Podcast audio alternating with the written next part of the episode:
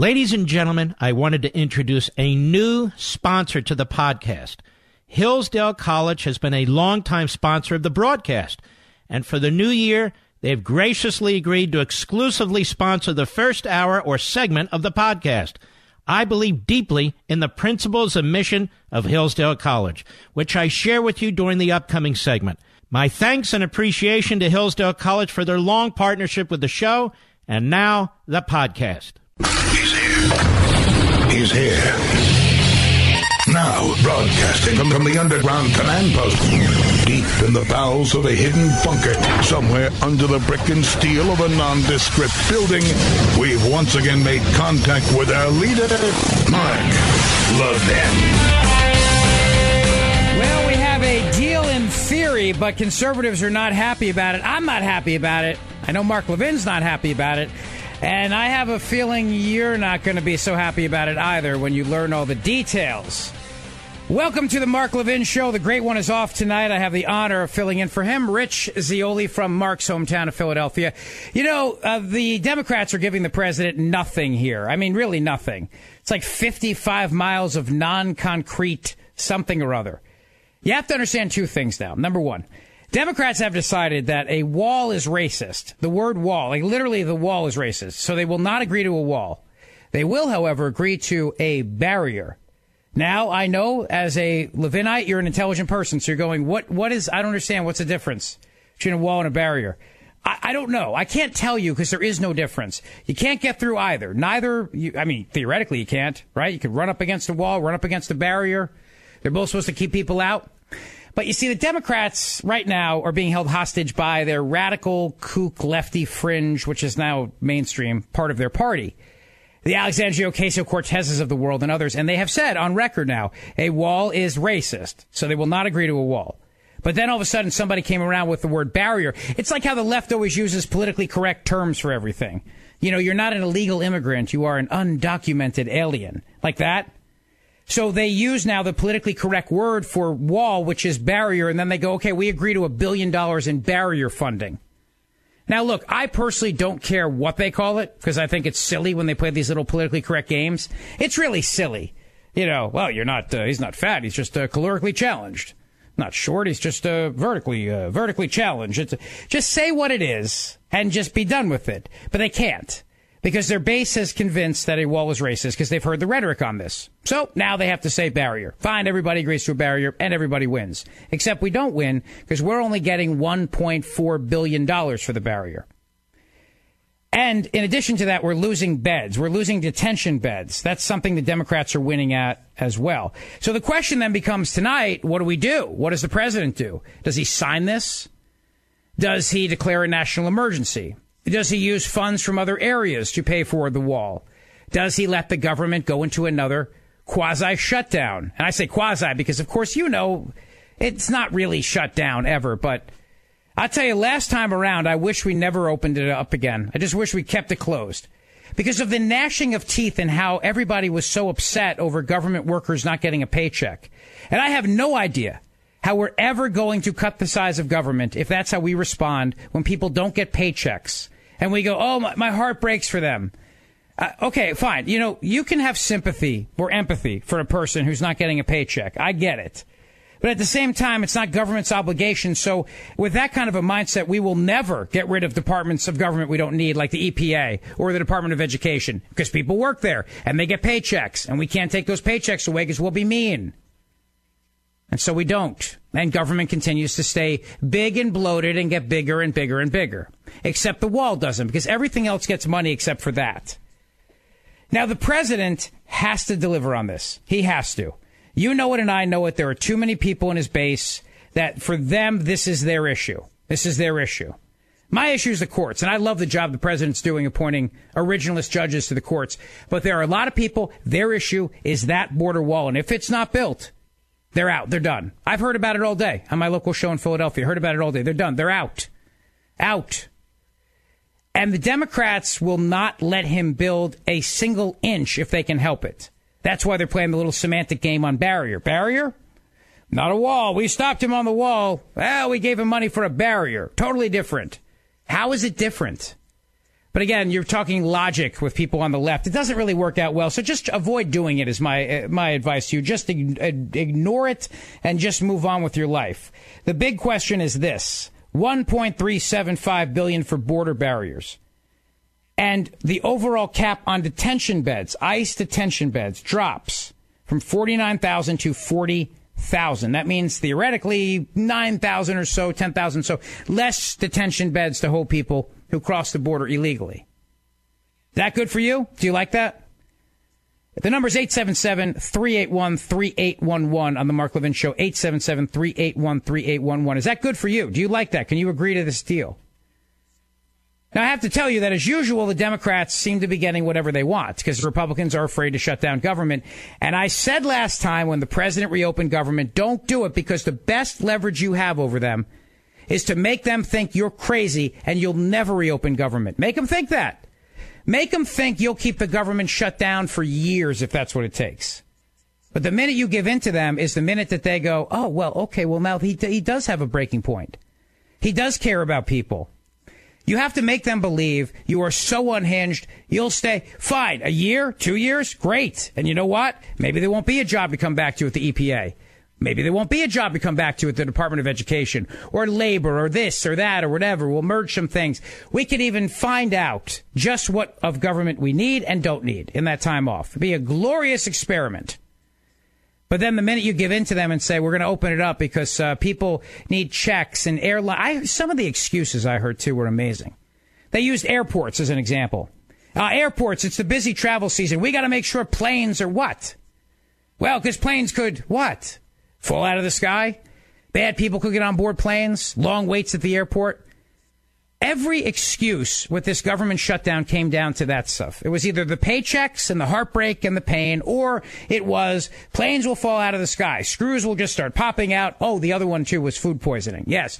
Uh, food that wasn't inspected. That would make everybody sick and probably die. Everybody was going to die during the shutdown. Somehow we lived. And now what I hear is that if we don't pass the Green New Deal, well, then we're going to die. All of us. You, me, everybody. So if you didn't die from that or the GOP tax cuts, you'll definitely die if they don't pass the Green New Deal. It doesn't end. It doesn't end. Now the president has a couple options to play with. Number one is uh, is a great bill by Senator Ted Cruz, which I absolutely love, and it's about El Chapo, who was found guilty today. Shocked? Are you shocked? As were you as surprised as I was that El Chapo did it? It's amazing, right? El Chapo Guzman found guilty today in federal court. And U.S. Senator Ted Cruz has reintroduced the Lawful Collection of Hidden Assets to Provide Order Act, El Chapo, which would reserve any amounts forfeited to the U.S. government as a result of prosecution of El Chapo for border security assets and the completion of the wall at the border. Now, I have had a, uh, a long time problem with what is known as civil asset forfeiture. Because when the government takes your stuff without even so much as charging you with a crime, let alone exercising your due process rights as per the Constitution. But that's not what this is. El Chapo was found guilty in a court of law. He did it. He's guilty. So now we're talking about criminal forfeiture. And I say, great. Take it all. Take it all, baby, and use it for the wall. Do it. Why not? Otherwise, the Department of Justice is just going to take that money. It's like $14 billion of El Chapo Guzman's money that he made by being a major drug lord. I mean, huge. Guy was a very big drug lord.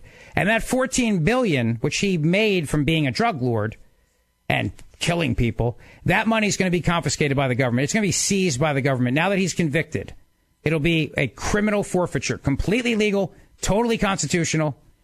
And then the question becomes, what do we do with it? So Ted Cruz today literally dropped a bill again which would dedicate every dollar of money seized from El Chapo to go right to building a border wall. And I think it's a beautiful idea. I really do. I think it's great. What Democrat's going to vote against that? You'd be surprised. Actually, a lot of them would. Democratic Party's in a real bad place. I mean, they are nuts. You know, you've heard about this anti-Semitic strain that is going through the Democratic Party. I know it's something that Mark Levin has talked about quite a bit with you. Yesterday, we saw that with this anti-Semitic member of Congress, Omar, who's going on Twitter about, you know, Jewish money controlling everything. the Jewish money controlling everything like puppets. And then the elders of the Democratic Party demand she apologize, and all of the new freshmen come running to her defense. And she gives this fake apology, and then she turns around and she goes, But that said, uh, the, the money is really the problem here. So she apologized without apologizing because she doesn't really mean it. So you have a lot of people who are very extreme, and they're all trying to out extreme each other on that issue, and then, of course, the border. They want to get rid of ICE agents, and they do not want anything built. So then the Democrats come along and go, no, not a wall, barrier, big difference. Big difference. Just go with it. Big difference. And then they turn around and say, how about this? 14 billion from El Chapo and all of his drug cartelling ways. And I would really like to know what Democrats would pass that. I really would like to know. And you know it's not going to be because they're concerned about any constitutional issues regarding forfeiture. Hell no. They could care less about that. Look, Cory Booker today, who's my senator in New Jersey, Spartacus, he came out today and said he doesn't think people should eat meat. He's a vegan, you see, a vegan, which means you only eat vegetables or some, I guess, I don't know. But vegans sometimes can be the worst dinner party guests you've ever had in your life. So I'm just just caution you before you go to a party that's hosted by a vegan, just stop, get a cheeseburger on the way. Do yourself a favor, pack a cheeseburger, whatever you got to do. It's not easy to get through this. But at least they're not trying to put their way of life on you.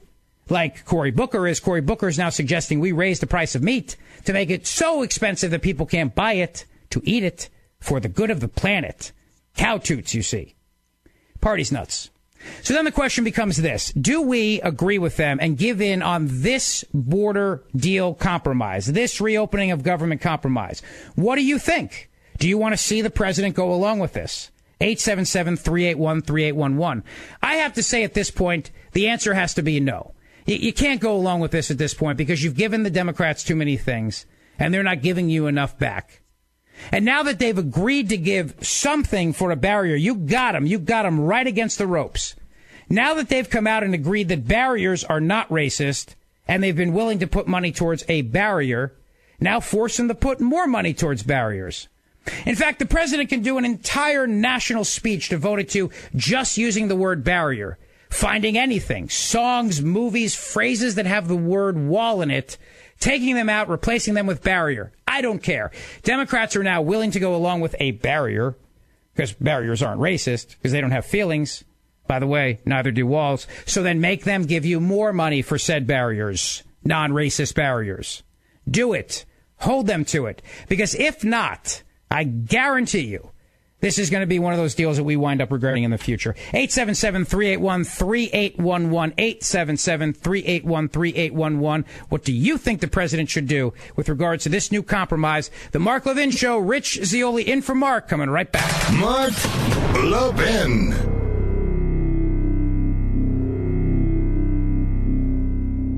I want to thank our sponsor, Hillsdale College, for all they do to try and maintain the greatness of America. You know, most colleges have enough trouble maintaining the greatness on their own campuses, and they have declined and they have fallen into cultural rot. Not Hillsdale College. It's a special place. And now they reach out to all citizens of the country to spread the word of liberty, the Declaration of Independence, the Constitution, capitalism, all the great things that make America what she is today. And now that Congress is under new leadership, it already seems to be on a mission to thwart our liberty, doesn't it? Yours and mine. But too many representatives don't know how to preserve liberty, and too many of them don't care. We call them progressives. But I'm not interested in the progressives. I'm interested in you, we the people. It's up to we the people to retain what we have earned and to retain what we have received from our founding fathers.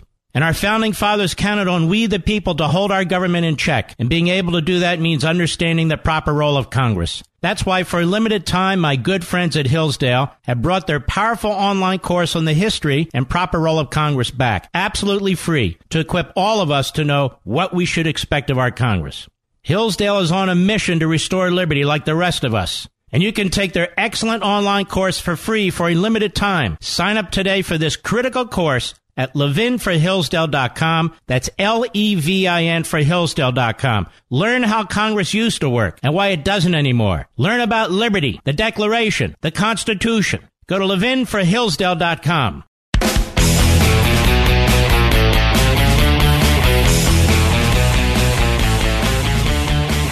And I'm not kidding you. when I say Democrats are literally running around saying no to a wall, yes to a barrier. I have the audio to prove it. Welcome back to the Mark Levin Show. The great one's off tonight. Rich Zeoli, your fellow Levinite, the honor to fill in for the great one, 877 381 3811. You know, the left plays these funny little games all the time with words. They're PC nonsense. And they do this a lot with gender or non-gender, whatever they want to do. Well, now they're doing it with the wall, the word wall. I, I, I kid you not. This is now representative. This is a Democrat, obviously. I shouldn't even have to tell you this. From Texas, Henry Cuellar. Okay, now the, the, take a listen to this. Now, this is very important to understand this little montage we put together for you of a Texas Democrat who says no to a wall, yes to a barrier. First of all, we're not going to have a wall. Now, can we look at some sort of enhanced uh, barrier? That's something we can certainly uh, look at. Let the local communities be involved so they can come up with uh, maybe maybe some sort of enhanced uh, barrier. But again, Washington cannot dictate what sort of barrier and where to put it at. Washington is not going to say is going to say what sort of barrier they're going to have. Uh, again, I don't believe in the wall. I think a wall is a 14th century solution. The way the president is saying, the president is, is, is looking at a false premise. He thinks that the only way you secure the border is by having a wall. That is a false premise. There's other ways of securing the border. Like a barrier. Now, my question is this what if a barrier identifies as a wall? You know what I mean? What if a barrier goes out there and tells all his friends, yeah, you know what? They say I'm a barrier, but I really feel like a wall on the inside. And I want to identify as a wall from now on. So could you please call me a wall? You know, even though I'm a barrier. This is just nonsensical. It really is truly nonsensical. It makes your brain hurt. 877-381-3811. He's not alone, by the way. California Democratic Congresswoman Katie Hill. She will not vote for a wall, but she will vote to fund a physical barrier. Okay? Cut one. Call it uh, steel slats, then, if you will, okay, in areas where there aren't nat- natural barriers. Call it what you want. Right. Will you, as a Democrat, vote for any funding for that?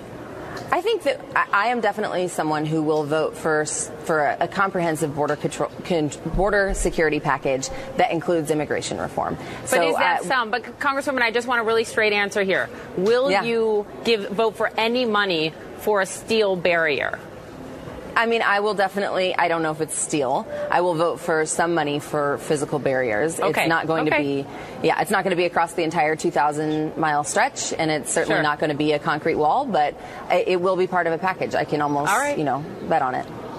All right. So no concrete wall, but yes, physical barrier. Now, you see, the thing about this is, is that the Democrats are finally agreeing to this nonsense. They have managed to tell their base using some sort of Jedi mind trick, this is not a wall you see. It's a barrier. And so their base, I guess, is okay with this. So now they're willing to cough up 1.375 billion for barriers. Do not say wall. I'm t- right. Do not say it. Barrier. So if they're willing to cough up 1.375 billion for ah barrier, why not more? And should the president hold them to get more out of them is the question because 55 miles of barriers is not exactly very long. And, and, I, and I love this too. They literally prohibited a concrete wall. They literally prohibited it. I don't know what these people have against concrete. I don't know if somebody they love was buried in concrete at some point, or I, I don't know, but they're very anti concrete, and it's very rude to the concrete community. But no, they said no concrete. So they'll agree to barrier but absolute prohibition on concrete. So next time you're at Lowe's or Home Depot, you're walking around the big stores, you look around, you see concrete. Remember, that's the problem. That innocent little bag that will soon become a hard structure if you put water and you mix it. That's the problem. That is the issue. It's racist.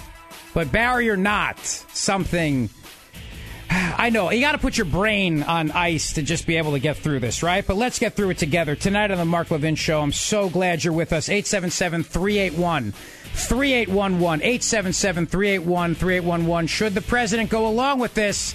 That is the question. 1.375 billion. Are you okay with it? Coming right back.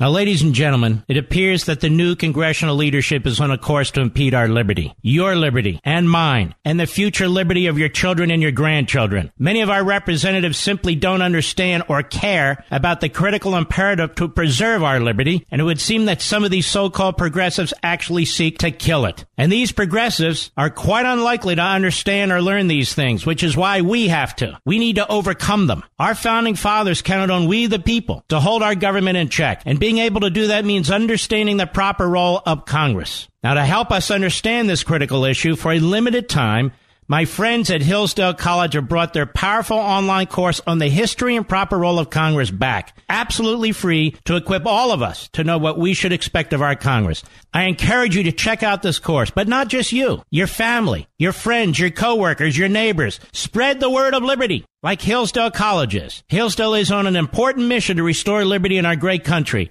And for a limited time, you can take their excellent and enlightening online courses for free. I urge you to sign up right now for this critical course at levinforhillsdale.com. That's L-E-V-I-N for Hillsdale.com. Learn how Congress used to work and why it doesn't work anymore. Learn more about liberty. Spread the word. Go to levinforhillsdale.com. Mark Levin says today what the backbenchers will repeat tomorrow. Call Mark at 877 381 3811. I had a laugh as California pulled the plug on their, their bullet train, their high speed train, their choo choo train. Yes, uh, Gavin Newsom, the Democrat governor, pulled the plug today on this massive $77 billion choo choo train. Pulled the plug because the Green New Deal is utter nonsense. Welcome back to the Mark Levin Show. Rich Zeoli in for Mark, your fellow Levinite out of Philadelphia. Thank you for being part of the show tonight. 877-381-3811. Uh, a little bit later, we'll get into the Mueller stuff, by the way. It turns out Mueller has nothing, as we've long said, by the way. So I want to know from you, though, are you okay with this compromise deal they came up with today? Now, a couple points on this. Number one, if the president agrees to this, it doesn't mean he'll never get any more border funding. That's important to understand. There's the El Chapo Guzman bill that Senator Ted Cruz proposed, which is to take all of his money now that he's been criminally prosecuted and found guilty. Good, go with that. Mick Mulvaney, the White House chief of staff, has said you can use executive orders to take money from other executive projects. It's legal. It's not extra constitutional. It's not even a national emergency. You can do that. So there's other ways to achieve that, though. But then, of course, the big question is, but this compromise, does this compromise signal something wrong, something weak, something that has to be fixed?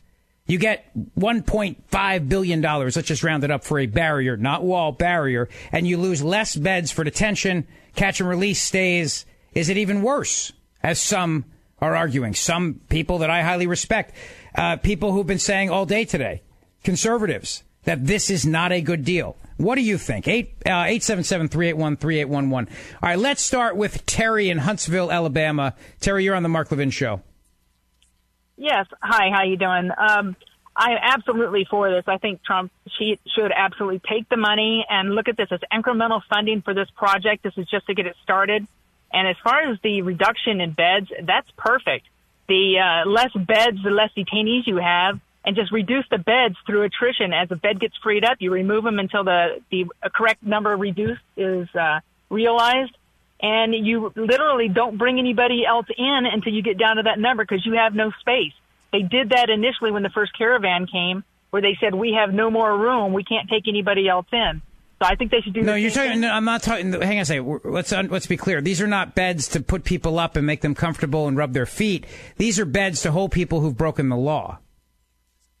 Right. Well, right now they're actually taking people in across the border too that are getting amnesty. So they haven't reduced. Well, I'm not talking about. That. I'm not talking about that. I'm talking about people who are held in what in criminal detention centers along the border.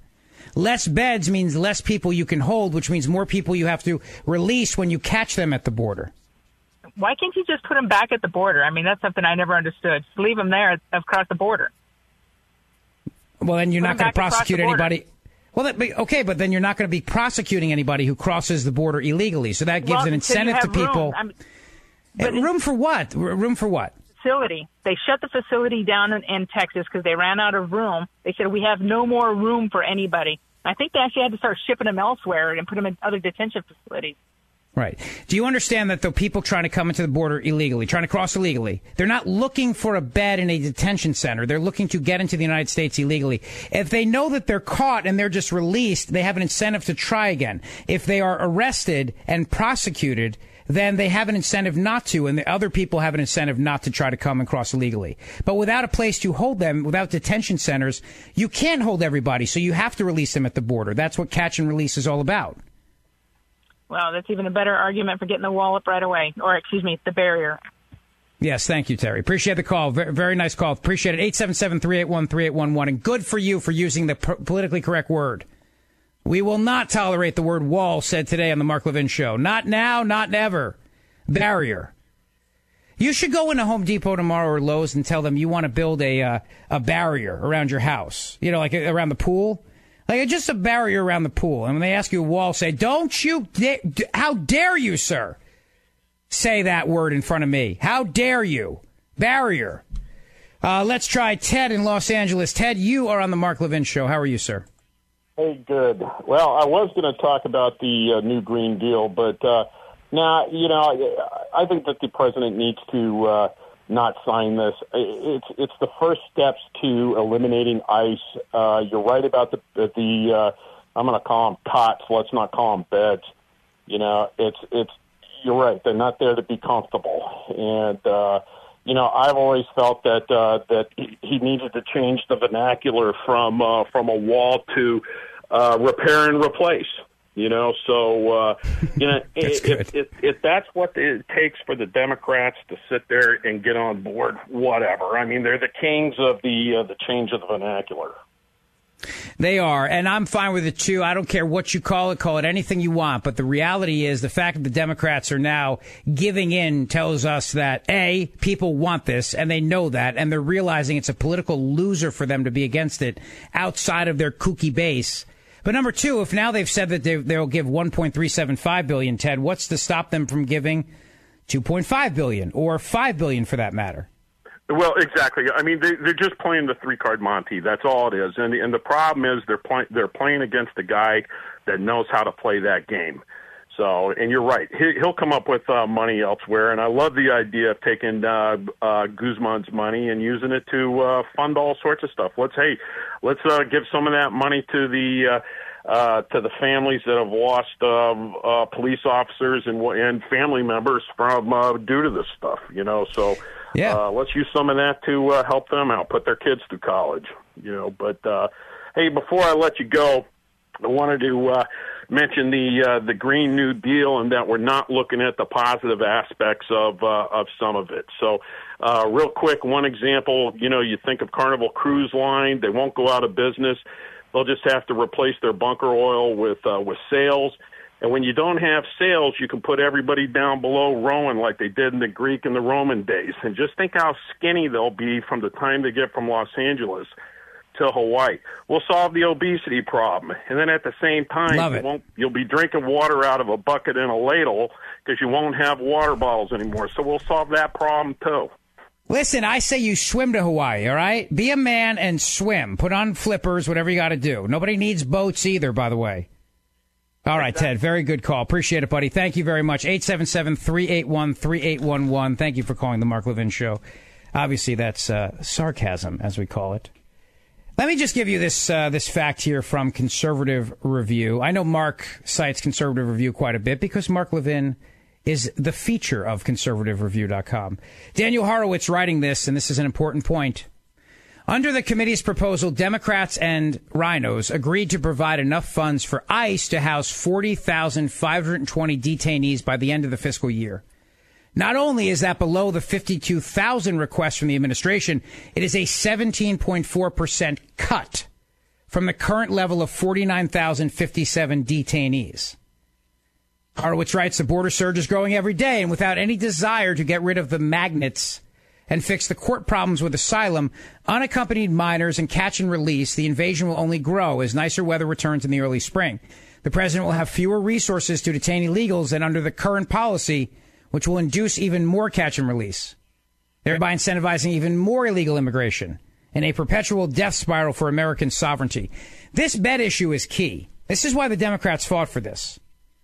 Now think about it for a second. If the bed issue was about giving people access to a warm bed, why would the Democrats have fought that? They're the ones who fought to get it from down from 52,000 what the administration requested down to 40,000. Why would they want a $12,000 cut if it was going to be warm beds and oatmeal and uh, sound machines and tickle the feet before everybody falls asleep? They wouldn't. They would want hundreds of thousands of those beds, millions of those beds. These beds are for detention.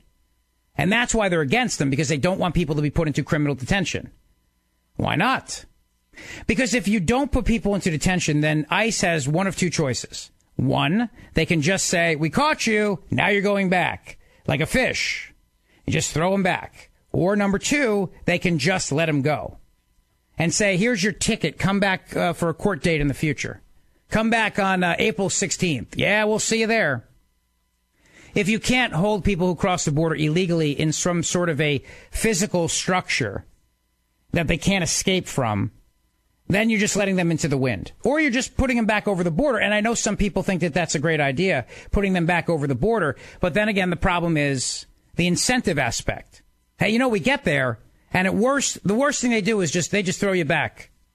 You know, like you're the wrong size deer or something. I don't, I don't hunt, but I, I should, but I just, I'm busy. I got a four year old and a two year old. That's the last thing I have time for in my life. But you know what I mean? You got to stop the incentives. And if they go, okay, well, let's just go. Let's go to the border. And if we make it, we're free. And then if we don't make it, they just, they make us leave. They just put us back on the other side. And we'll try again tomorrow when they drive away. Or we'll wait until they see the lights in the background fade away and then we'll try. By arresting them and processing them, you, you now create a, a larger disincentive for people to cross. And the Democrats want to do away with that because they do not believe crossing the border illegally is a crime. When you listen to their language, their language that talks about getting rid of ICE, it's because they do not believe that anyone in the world should be stopped from coming to the United States of America. They hate this country. They hate it. They hate us for we're capitalist pigs. They hate every aspect of it. But everyone should be allowed to come here who wants to because we're so terrible. And because of all the horrific things we've done around the world. So that means if you want to come here and you're in Guatemala, it doesn't matter. You get to come. And how dare we arrest you for trying to cross over and have a better life. That's their argument. And so the Democrats are arguing for less beds, and you know, you know how it goes: fifty-two thousand detention beds now, then down to forty, then thirty, then twenty-five. Then you have somebody become president, God forbid, a Democrat, Spartacus Booker or uh, Elizabeth Warren, the undocumented Native American, or somebody like that, and then all of a sudden now you're down to ten thousand beds, or no beds. So you can't arrest anybody. You literally cannot detain them. So now they're just free. And that's what the left ultimately wants. And this deal today is a 12,000 bed reduction step in that direction. You understand? Which is why reasonable people are against it. Because they're saying not only are you only getting 55 miles of a non wall barrier, you're getting less beds to hold people for a criminal proceeding. And the ultimate goal of the left, of course, is that 55 miles of barrier and that's it. And not another mile after that. And no beds for criminal detention because how dare we arrest anybody, anybody who's trying to cross into this country? Who do we think we are? You listen to their language on this stuff and you understand that point. Now, the good news is they are the fringe of the Democratic Party. But sadly, though, they're becoming more and more the majority of the Democratic Party. So whatever Democrat politicians left who believe in border security, they've got to put up with this, this base of theirs, which is why you hear so many of them literally contradicting themselves year after year over things they said in the past, like Chuck Schumer. Count Chocula continues to contradict himself from his earlier position on the border, continues to do it. They're afraid of this new left wing fringe, which is, I have to tell you honestly, the, the Democratic Party. Make no mistake, this is not a minority. This is the Democratic Party. The fact that they have so much power in the House of Representatives tells you everything you need to know. The fact that this woman yesterday, this Representative Omar, going on Twitter talking about Jewish money controlling everything, and she doesn't even have to worry about losing her committee assignments. And the other new freshman come running to her defense tells you everything you need to know about where the Democratic Party's going. And I got to be honest with you, I got to ask somebody who's a moderate Democrat, how the hell can you be part of this party? You got Andrew Cuomo with his with his radical abortion bill allowing infanticide and everything else. You got what happened in Virginia with this guy talking about keeping babies comfortable. Well, they decide, well, a, a committee decides whether or not to kill it. How do you remain part of this party? This party is so extreme and kooky. And that, you see, now that's, that's the saving grace in all of this for the president. Because I got to tell you, you have nowhere else to go, which is a good thing. But that's no excuse to not get the wall done. 877-381-3811. 877-381-3811. Rich Zeoli, the honor filling in for the great one, Mark Levin. Coming up. Don't go away.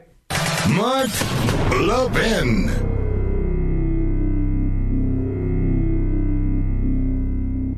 The new congressional leadership is in town, but there's nothing new about what they're pushing. Big government, centralized government, iron fisted government, higher taxes, more regulations, open borders. They're on a mission to obstruct our freedom and undermine our sovereignty. Yours, mine, all of ours. And too many representatives don't care. This is the nature of progressivism. It's an ideological poison, and the best way to fight it is with knowledge, information about liberty, about the Declaration, about the Constitution, and how Congress is supposed to work. It's up to we, the people, to understand what our government is and is not supposed to do, and that includes Congress. And thankfully, my good friends at Hillsdale College have brought back the powerful online course on the history and proper role of Congress, and it's absolutely free. Please take advantage of this remarkable offer to equip yourself, your family, your friends, your neighbors with the knowledge that all of us should have about our Congress and our government generally. Hillsdale College is on a critical mission to restore liberty in our great country. And you can take their excellent online courses for free for a limited time. So sign up right now for this important course at levinforhillsdale.com. That's L-E-V-I-N for Hillsdale.com. Learn how Congress used to work and why it doesn't anymore so we can do something about it. Go to levinforhillsdale.com.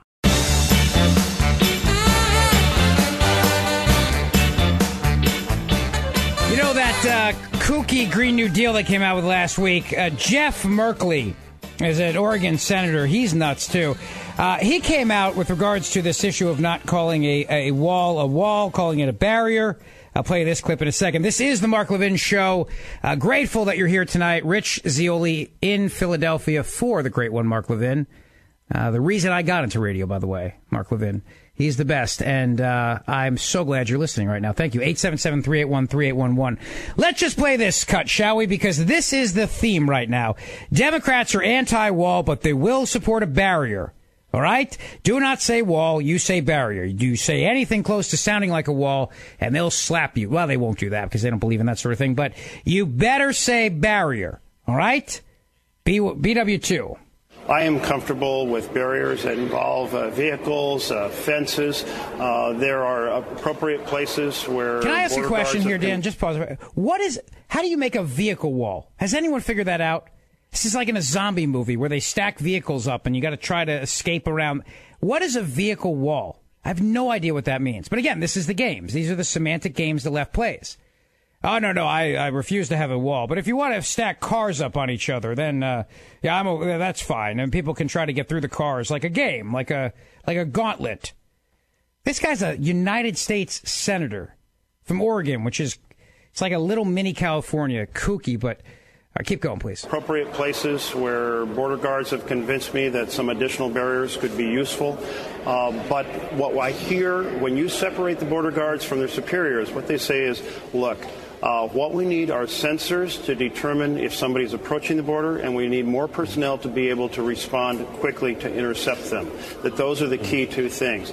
There's nothing magical about a 30 foot wall, and in fact, uh, that has become now a symbol, really a symbol of this administration's policies, and it's a racist symbol. You did say that you do think that some new wall or new barrier in some places would be okay, and you'd be willing to vote for new funding for that? Nothing that I would call a wall am I willing to, to vote for. I've seen some of the border fences. Uh, they're chain link. You can see through them. They slow people down in combination with sensors. Uh, people can uh, respond. But anything that is, is like this vast uh, kind of uh, uh, massive wall that extends 30 feet All right, enough. Thank you very, thank you for your rambling there. So if the wall's translucent, that's my question. If you can see through the wall, would you be okay with that, uh, Senator? This guy's a genius, isn't he? It's something, really. No, the wall is a racist symbol, so I'm totally against that. But if you want to make a, a, a, wall of cars or or fences I am comfortable or with barriers that involve uh, vehicles. Vehicles, uh, yes. Like I saw that in The Walking Dead once. You just stack up videos, uh, cars, uh, just one on top of the other, and then they have to climb on top, and it's crazy, and then they get knocked to the bottom. What is he talking about? But again, this is what they do. They play they play little games. They play games. All right, listen, so glad you're here on the Mark Levin show 877-381-3811. He's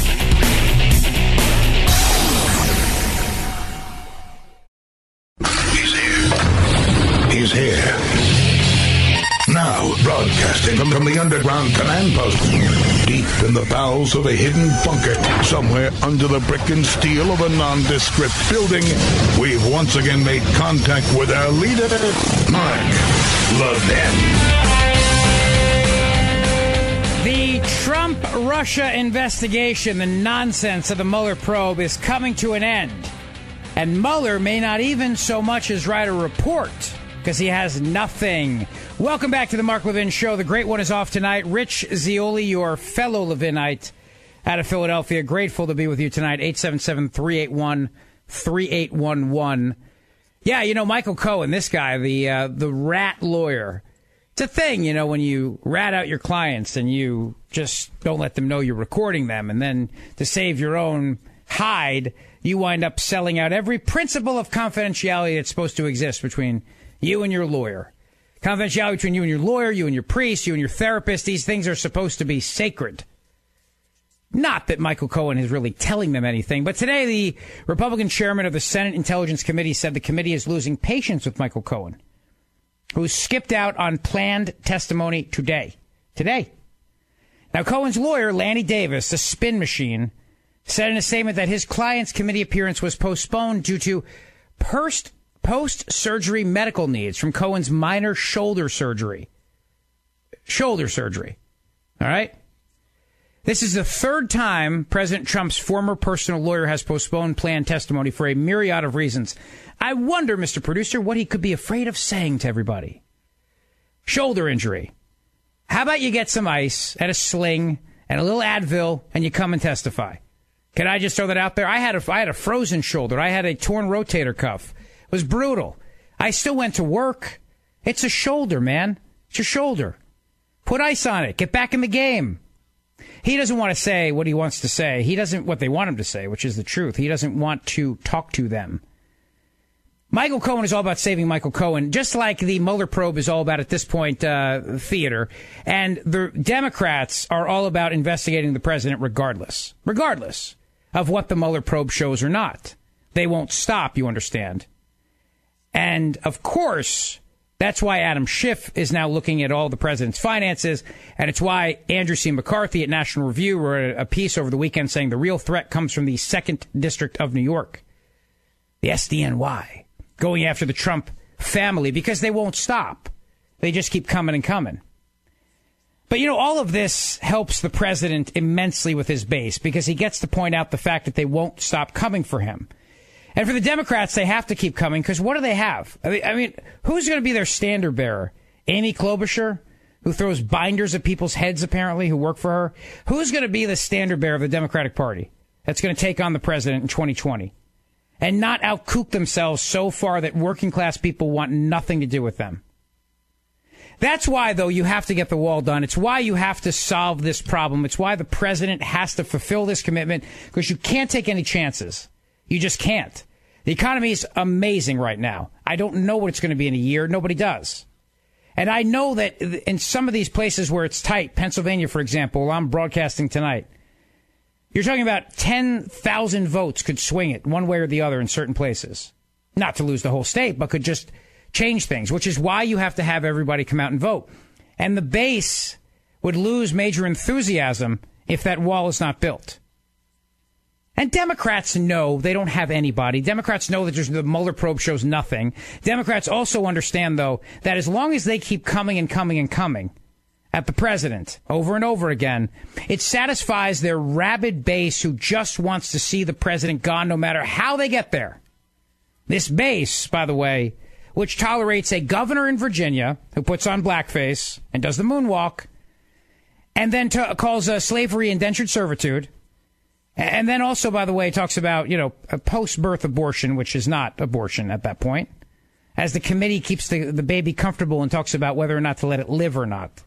They put up with this. They put up with this, this anti Semitic member of Congress, this Representative Omar, where she comes out and talks about the, the Jewish money controlling everything. This party is off the rail, rails. And that's why when you look at, for example, the Green New Deal, Mitch McConnell did something very smart today. He said the Senate will vote on the Green New Deal. Now, I was filling in for Mark last week when the issue of the Green New Deal came up. And you know, this is not about saving the earth. Much like how New Jersey Senator Cory Booker wants to raise the price of meat so you can't eat it anymore. They want to control you. This is about control. It's about controlling your life, controlling how you live for the purposes of now dismantling capitalism the system that they absolutely abhor. They can't stand it. So, under the guise of environmental justice, they can go after capitalism. They can control how you live, control how much money you make, control how much money you pay. They can control it all, which is the ultimate goal of the left, which is absolute control in order to achieve their perfect utopian society, which is what Mark Levin wrote about in Ameritopia, one of his best books.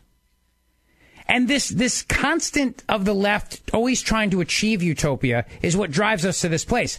And for Mitch McConnell to call for a vote today is very smart because there are some Democrats who believe they can get past this present primary pickle that they're in. In order to win the primary in the Democratic Party right now, you have to uh, to out left everybody else. You got to say, "Hey, I'm the biggest socialist." It's like a new reality show. I'm the biggest socialist. The problem, though, is that by the time the general election comes around, you are damaged goods. This is a problem that Jersey politicos know quite well. Because when you work in politics in New Jersey and you run as a Republican and you get primaried from somebody on the right, for example, then you have to figure out a way to get back in the middle for the general election. Well, look at America from the opposite perspective. For Democrats right now, they all have to try to win and then find a way to get back in the middle to be palatable to people in Pennsylvania, Ohio, Michigan, Wisconsin, West Virginia, Florida.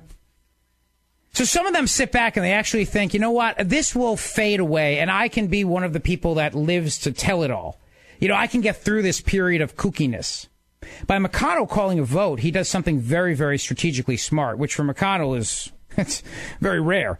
He makes them go on record. Now, if they vote no on the climate change utopia bill, well, then they risk making the base very upset and the base saying, you're not an authentic leftist. If they vote yes, well, then they run the risk of people who have a brain in their head turning around and saying, you are an absolute fool. So what do you do? You placate the base by voting yes for the green climate change utopia bill, or do you placate people who can think by voting no? What do you do? What do you do? And by McConnell putting this vote out there, he makes them take a stand on it.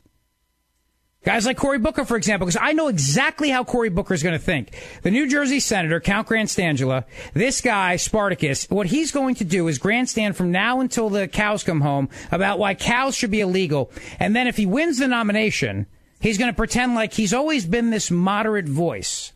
Suddenly you'll hear Cory Booker talking about school choice again. Something he hasn't mentioned in years, but something he campaigned on when he ran for mayor of Newark. Now, force Cory Booker to, to vote on this nutty climate change deal. Force him to vote on it.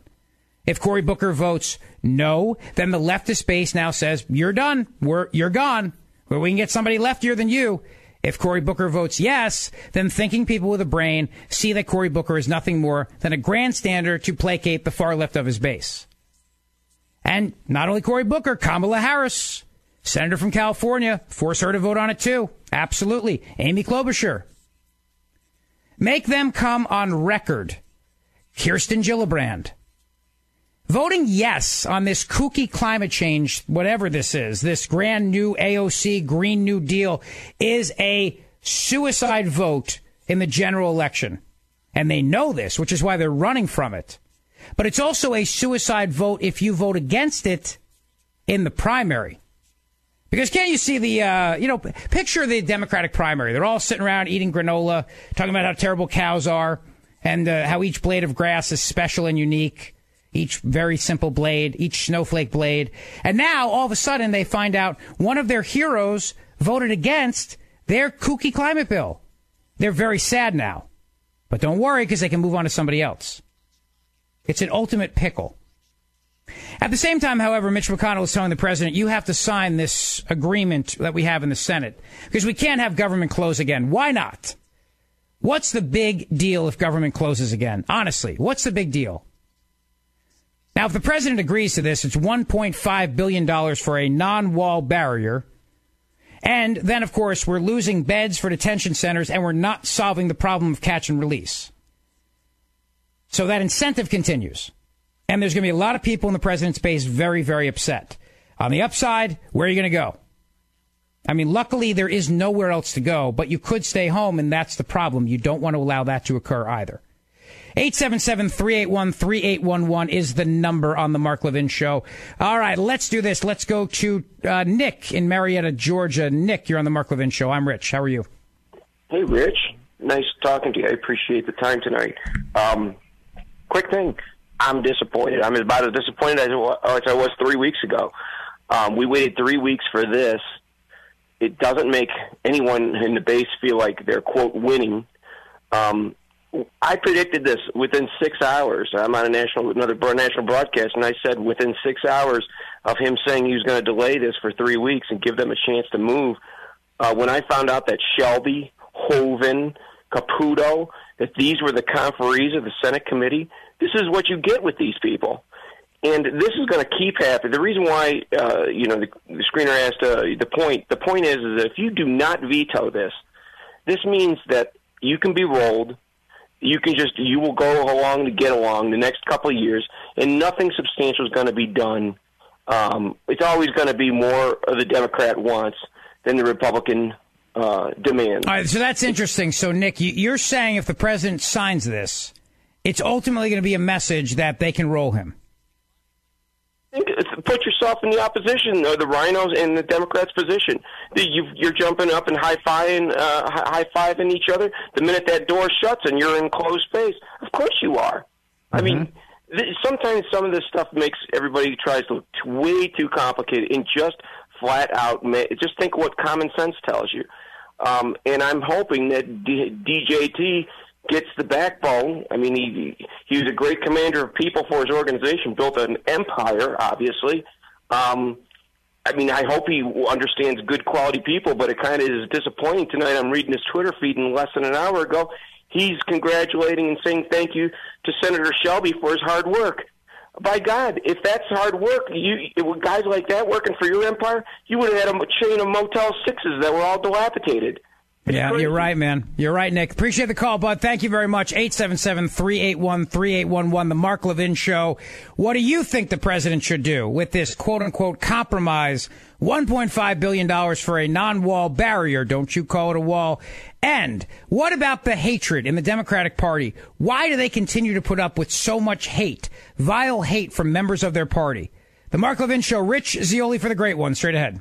Mark Levin.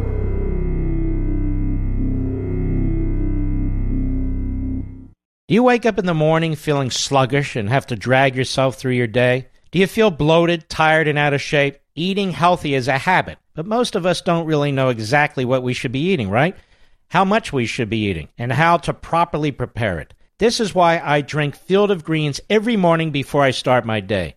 Just one scoop of Field of Greens has a full serving of real, USDA certified organic fruits and vegetables. Helps boost your immunity using antioxidants, prebiotics, and probiotics. Now, this is real food, not some fake supplement lab powder. Just read the nutrition facts panel on the side. Go to brickhouselevin.com and get 15% off your first order with the offer code LEVIN. Now, you know you're not going to start cooking fresh fruits and vegetables, so let's not pretend. Just get one full cup of fruits and one full cup of vegetables every day with Field of Greens. Go to brickhouselevin.com, brickhouse, L-E-V-I-N.com, offer code LEVIN. The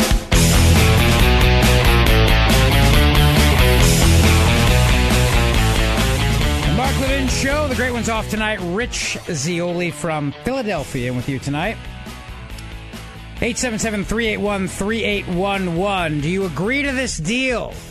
That is the question on the table for you as we talk about non-wall barriers. Not a wall, it's a barrier. Not a wall, it's a barrier. These Democrats are truly unbelievable. Absolutely unbelievable. Uh, let's go to Bill in Texas. Bill on the Mark Levin Show. Go ahead, sir. Hi, how you doing? Um, you know, we know that if uh, he signs this bill, that uh, the Democrats are going to dictate to him whether he can build a fence, steel barrier, or a concrete wall, whatever. But if he vetoes it and he declares an emergency, they can't tell him what to do. He gets to build whatever he wants. I mean, he'll have to go through the court systems, but he can do that, and he won't have to worry about cutting down his confinement spaces for the, you know, that they want him to cut it down to like thirty thousand beds or something. Right. Right, forty thousand. Uh, That's true, but you know you still have to deal with the situation of funding the government. Well, he's got the funding. He's already said he, I, I'm going to build the wall, whether he gets it from the uh, the Congress or whether he gets it from through the military and uh, Corps of Engineers. No, but why He's would you? uh, several right, but why? Uh, understood. But then why would you veto this bill? Be, why? Why? Because it's two things. He, if he vetoes it, they don't have to. He don't have to listen to them tell him how to build it. And secondly, Right, but, you don't but have to uh, worry about correct. cutting Hang on, hang on. Just, just uh, right, but focus on the first part for a second. At some point, you have to fund the government. So are you are you advocating then that the the bill has zero funding for any sort of barrier whatsoever, wall, whatever? No. No, no. uh, What I'm trying to, s- yeah, no, no funding at all, because then they got their hands in it. Okay, so leave it out of this. So in other words, leave it out of this. Just do it visa the uh, vis-a-vis the national emergency. Right, let them come up Okay. with something else that don't have that confinement part of it in there too. All right, now let me ask you this question though: Do you think that that could be a loss, uh, Bill, interpreted as a loss because then he literally got nothing out of the Democrats in terms of funding? Basically, he's getting nothing out of them anyway. You know that. Mm-hmm. It's it's it's a it's a a rip off, no matter what, because they're getting to say about how many beds he can have, and they're also getting to say chain link fence. No way. Give him five Yeah. billion, do it his way. I, you know, it's it's interesting too because while the national emergency will surely head to court, Mick Mulvaney, the White House chief of staff, was outlining other ways the president could get money that's been advocated to the executive branch and use that for the wall. You do that with the uh, the El Chapo money, and then you know, boom, you're you're you're halfway there, Bill. You know what I mean? Yes, I do. Thank you. Thank you, sir. Appreciate the call on the Mark Levin Show very much. 877-381-3811. Uh, okay, let's see now. I have a, uh, a Border Patrol agent on the phone here. Josh, Sparta, New Jersey. Rich, how you doing, buddy? Good, man. So, you know, politically, we could discuss all day on, on right and wrong procedurally how they get this done, but you know, the American people deserve a little better than that. And quite frankly, you know, when you talk about enforcement, do you want this kind of enforcement actions going on in your neighborhood, in in in our borders, or would you rather have a wall up, screening out 60, 70 percent, and only dealing with the 30 percent on U.S. land and property, saving the public from from ugly you know, potential law enforcement actions going on in their houses. I, I gotta uh, do me a favor, Josh. Could, could you hang on uh, over the break? I want to talk to you more about this because you are a border patrol agent. You obviously know your stuff. I have a lot of questions I want to ask you. Can you hang out? I can, I sure can. Good. I think it'll be very informative for the audience. And I doubt you have much better to do. Come on. 877 381 3811, The Mark Levin Show. Rich Zeoli in for the great one. To sign or not sign? That is the question. Straight ahead.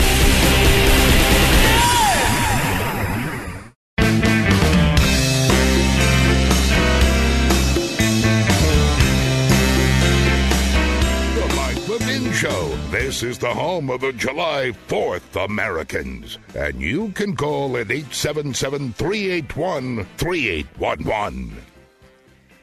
The president tweeted out a short time ago we're getting $23 billion for border security, regardless of the wall, which is being built. Anyway, what do you think? What should the president do tonight? That's the question here on the Mark Levin Show. Rich Zeoli from Philadelphia in for the great one. 877 381 3811. Uh, I asked Josh, a Border Patrol agent, to kindly hold over the break, and he did.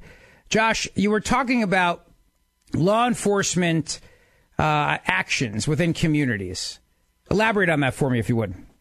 Right. So, um, you know, there was a little event in El Paso, Texas, uh, last couple of days. I think you saw quite a turnout. Those are what the people that live in these communities. That that's how they feel about it. When I first started working down in El Paso, the chief couldn't get anyone to build a wall for him. So what he did is he created one, and and we called it hold the line, and he put an agent about every hundred yards. So that was what they did in lieu of a wall. And you saw, you know, if you look back, you would see the crime rate reduction, huge success, um, propelled this chief into politics.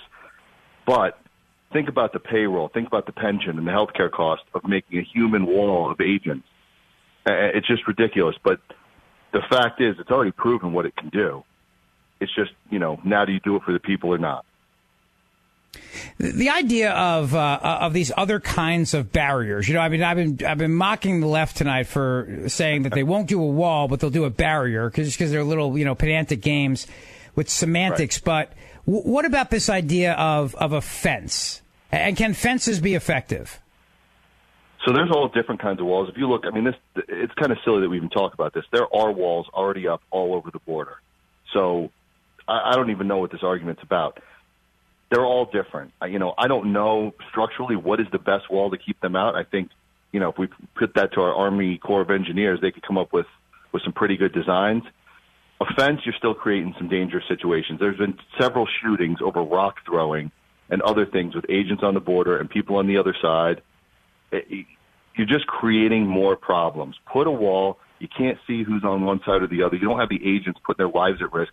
We had to create a whole team of agents, which I was on, that went out there and saved these illegal aliens' lives when they crossed in dangerous areas, and we had to go out and rescue them. This hmm. isn't a racial issue. This isn't the border patrol, you know, are bad guys and they don't want immigrants coming in. We, you know, we were a group of people that went out and risked our lives to save them.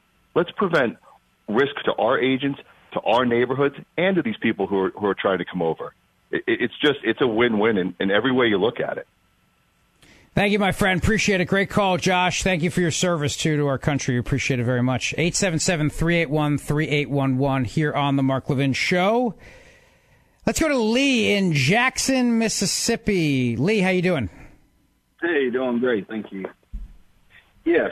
So, um, the way that I feel, and I'm speaking, you know, as a leftist and as a Democrat, is that um, Trump's got a good deal, and Trump needs to take this deal and run with it because it's pretty much the best he's going to get from us, and it's actually more than probably what Democrats like myself really wanted to give him. I mean, I wanted to go with Nancy Pelosi's one dollar um, for border security, but he got he got a little bit more. So I think Why though? Can I, let me ask you though, uh, Lee. Why would you only want a dollar for for a wall or border security?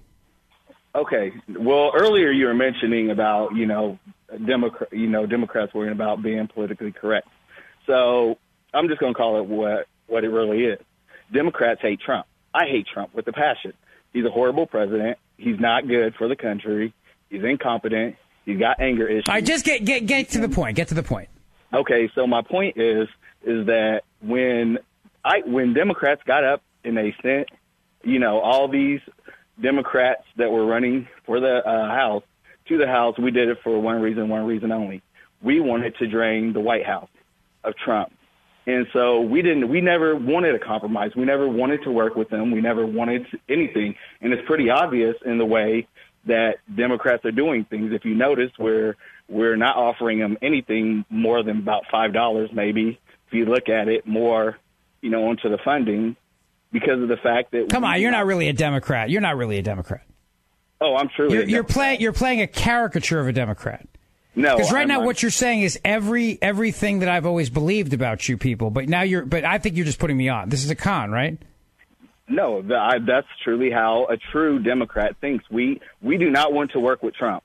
We do not So, we want so Trump. you would you would compromise the security of the United States of America just because you hate him? It's not compromising the security because the, compro- the the our security was compromised when we elected a president that's got ties to Russia. Right, right. What are those ties to Russia? Out of curiosity. And I mean, it, Uh-huh. So you so you're admitting now that your party would, would sacrifice the safety and security of American citizens just because you hate the president. That's it. That's, admit- that's your big I'm- admission. No, I'm I'm admitting that our party is concerned that the safety of America would be best if we impeach and lock up Trump, put Mhm. a true competent president in there that has no Mm-hmm. collusion, no ties to foreign countries and entities, and will not Right. compromise the American. Well, you have a president in there who has no collusion or ties to foreign entities. Let me ask you a question: When the Green New Deal passes, are you gonna uh, you- you're gonna swim to Hawaii, or you're gonna take a uh, a little like a like a boat, like a fishing boat? Well, you know, I always, I mean, I would like a cruise ship, but I mean, I, you know, the best place, the best way to travel to me is the sightsee on the way there. So that would be a beautiful thing to take a cruise, and it would be helping our environment. So, uh, Mm-hmm. do I think that that that's a crazy idea that she's coming up with? No. You know, I mean, I hope they. No, can- why have air travel? Right? That's ridiculous. We everybody can just uh, you know take a train, a choo choo train. and who knows? I mean, technology may may increase to where they have electric planes. You know, Mhm. and Electric plane. What about um, what about planes that are powered by by the sun? Solar planes. Uh, planes that are powered by the sun. Solar planes. Yes, that would be great. That that, That would be great, one. wouldn't it? And then what happens, of course, if if they can't fly at night, though? Well, I mean, the panel. Okay, all right. Let's go back to fantasy camp. Lee, thank you for the phone call. Appreciate it very, very much. 877-381-3811. Well, I'm grateful you got to hear that. Because at least he's honest. At least he's honest with his pure, utter, what they call Trump derangement syndrome. That's it. He's at least telling you the truth about what motivates them. And there, it's nuts, right? I mean, it's completely nuts. A president who's been compromised by Russia, yeah, they spew all the same nonsense. It's just about seeing Trump fail. That's why these politicians in the past who used to all support a border wall are now anti-wall because of two things. Number one, guys like that are their base. That's their base. That caller right there is the base of the Democratic Party right now. And so even if you are a, a, a Democrat who believes that we should have border security, what are you going to do? You're going to make that guy upset. You understand? You, you see what I mean in terms of the, the gigantic pickle the Democratic Party has gotten themselves into by allowing people like him into their ranks. Socialists have found an entryway into the Democratic Party. They have figured it out. This is their means to power through the Democratic Party. And Trump is the opposite of everything they believe in, which is the idea of, you know, allowing people to make their own decisions and choose their own life because of the regulations he's getting rid of, which I hope he does even more of, and then judges who are putting on, on the bench who are not writing radical laws from the bench.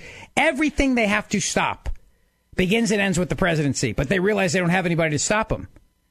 That guy who just called is so emblematic of the exact problem every Democrat is facing right now. Do you want to make that guy upset? Because he's never going to vote for you to become the party's nominee for president. I mean, he sounds like he's giving me a skit, like he's acting right now. But I don't think he is. Because to, to come up with that much p- pure bile towards the president of the United States, you have to really mean it. You know, maybe for a couple seconds you can get away with sounding like a kook, but after that, you know, you got to really live it. You got to believe it. So now, when you're a senator and you're faced with the Green New Deal bill, what do you do? You upset that guy, or do you upset everybody else who has a job and a life and makes money and has to heat their homes and all the other things that come with that? Or, or the coal guys, you know, the coal people in coal country. Ah, it's unreal. It really is. Uh, let's go to Donna in Frederick, Maryland. Donna, you're on the Mark Levin Show. Hi, I just wanted to say, you know, listening to him, he was very polite. I got to give it to him. I'm not used to that on the other side. But what I heard That's a good point, clear- Donna. Very good point. We got to give him some props on just being polite. Yeah, being, at least having a discussion because you can't reason with Democrats. Uh, I mean, that on its face has been a challenge for all of us. but what I heard that that it kind of made me sad, and I and I've been hearing this throughout the day. It's we're hearing that political ambitions matter more than American life. And we're seeing it play out. When they want to remove ICE's ability to protect our sovereignty, um, you know, this whole Green Deal, well, it's, it's green for all those that want to, you know, fill their pockets with everybody's green. But think about it. Like, I, I'm a big advocate for environmental um, cleanliness. I like a clean environment. There are a lot of things that are great about it, but I don't like it when people tax the heck out of me and try and convince me that it's good for me when I know it's just an abuse.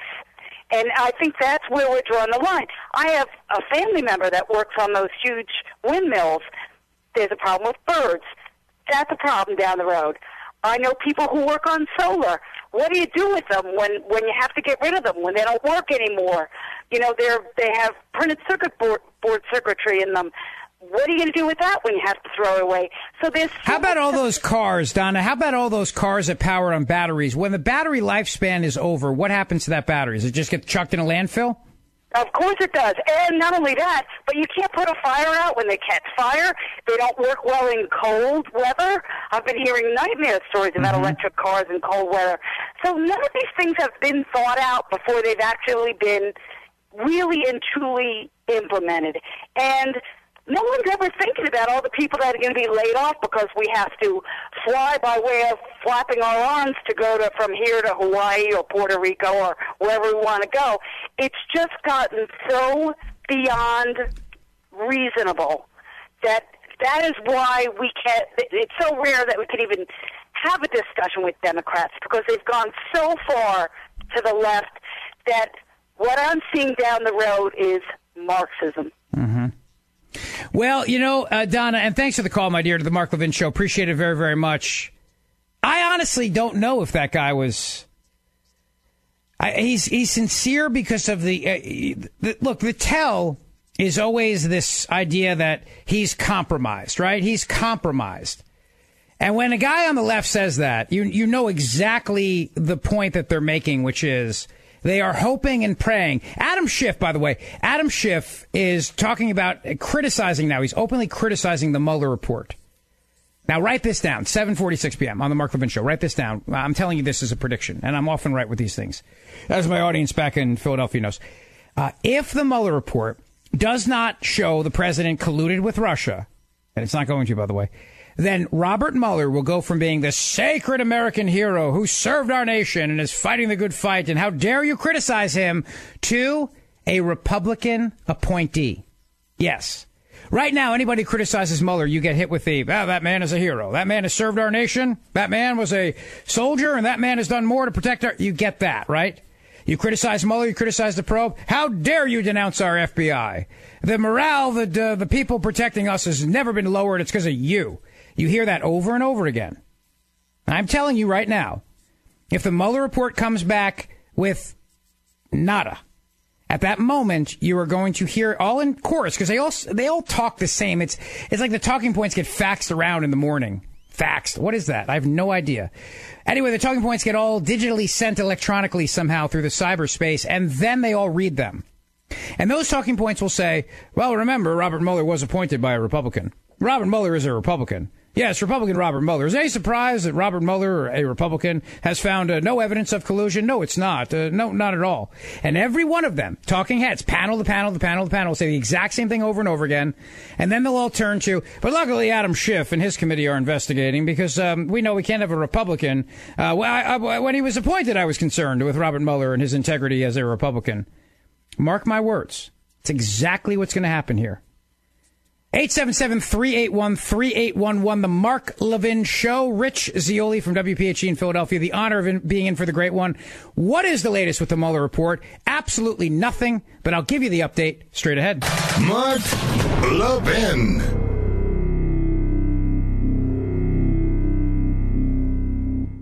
If you have a moment, I want you all to go to brickhouselevin.com. Just go there and click on the Buy Now button so you can read the reviews. Over 1,200 five star reviews, I might add, but this one caught my attention from Steve in Denver. I'm upset with Mark because he's got me hooked on Field of Greens. What a great product. Thank you, Brickhouse, for your amazing product and great customer service. I'm a monthly subscriber and I won't live without it. And you're welcome, Steve, and subscribing is smart. You save money that way. Field of Greens is made with real USDA organic fruits and vegetables and helps boost your immunity using antioxidants, prebiotics, and probiotics. Plus, they offer a 100% satisfaction guarantee or your money back. Go to brickhouselevin.com or call 833 ring BHN. Get 15% off your first order with promo code Levin. That's brickhouse L E V I N.com or call 833 ring BHN promo code Levin.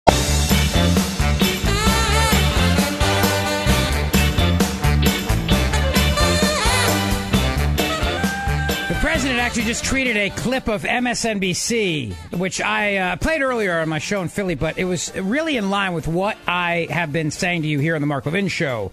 Rich Zeoli with you tonight. It is the fact that if the Mueller probe finds nothing, which the Mueller probe is going to find nothing, then all of a sudden everything's going to change. It's all going to change. MSNBC today acknowledging this is really amazing, acknowledging that there's nothing there. No, there's nothing there. They, they got they got uh, nothing. At the same time, though, still going around trying to figure out one way or another why the president's still guilty of something. Take a listen. If and when the president, as he may inevitably do, point to this reporting, point to these conclusions, and say, look, the Senate Intelligence Committee found that I am not guilty of conspiracy, he, he would be correct in saying that? Well, except except the, the, use of the term "not guilty" is not really appropriate because they're right. not a court of law, and Robert Mueller still has yet to weigh in, right? And that's a big question because Robert Mueller knows things that the Senate investigators do not have access to.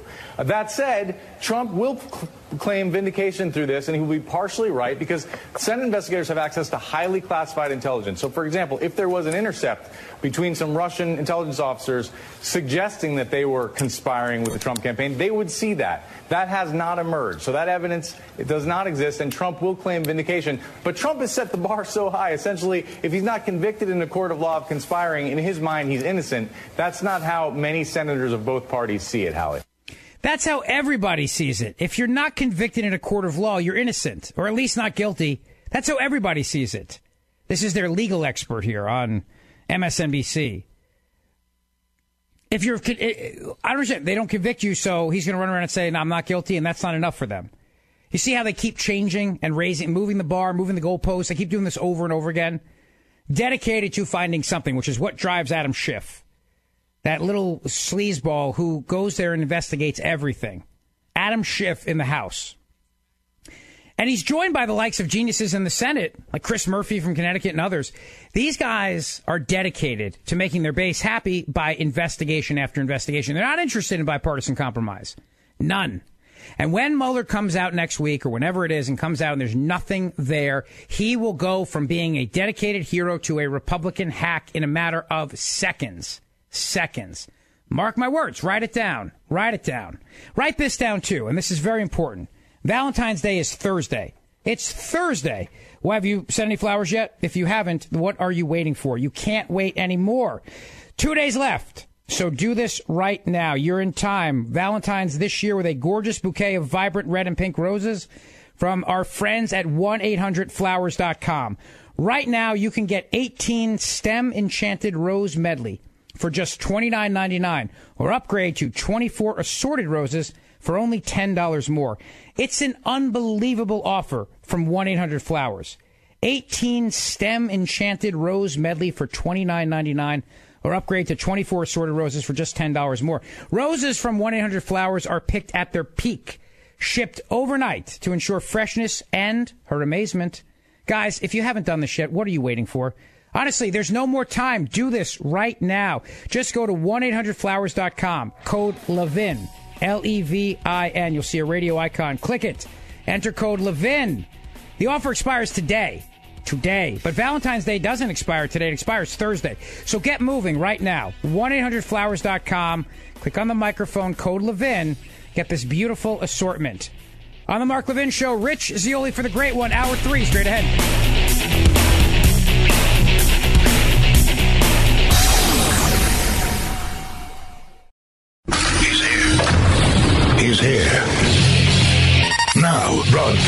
From, the underground command post, deep in the bowels of a hidden bunker, somewhere under the brick and steel of a nondescript building, we've once again made contact with our leader, Mark Levin.